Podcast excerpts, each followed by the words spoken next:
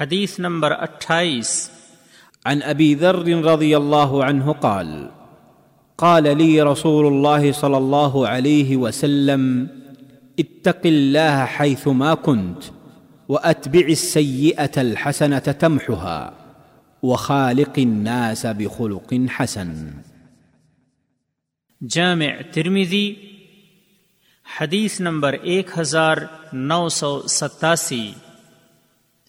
امام ترمیزی نے اس حدیث کے بارے میں فرمایا کہ حسن صحیح اور علامہ البانی رحمہ اللہ نے اسے حسن قرار دیا ہے۔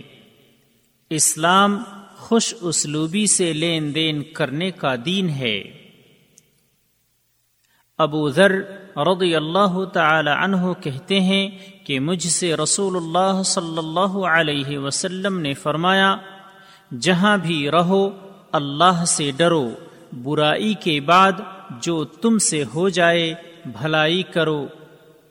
جو برائی کو مٹا دے اور لوگوں کے ساتھ حسن اخلاق سے پیش آؤ۔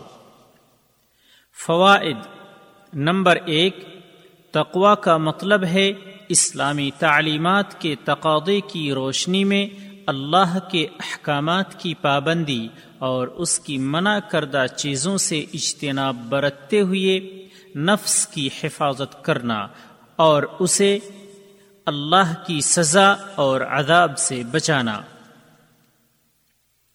نمبر دو، جو اخلاق عقل و شرع کے اعتبار سے حسین سمجھا جائے، حقیقت میں وہی اخلاق حسنہ ہے۔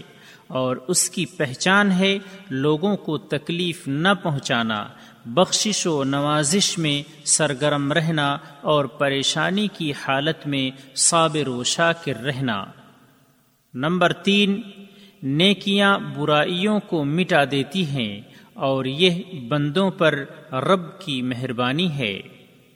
نمبر چار، اسلام زندگی کے ہر میدان میں چاہے وہ دعوتی ہو یا تربیتی، تعلیمی ہو یا خاندانی، یا معاشرتی، یا چاہے اقتصادی ہو یا سیاسی، لوگوں سے خوش اسلوبی کے ساتھ تعامل کی دعوت دیتا ہے۔ راوی کا تعارف، ملاحظہ ہو، حدیث نمبر دس۔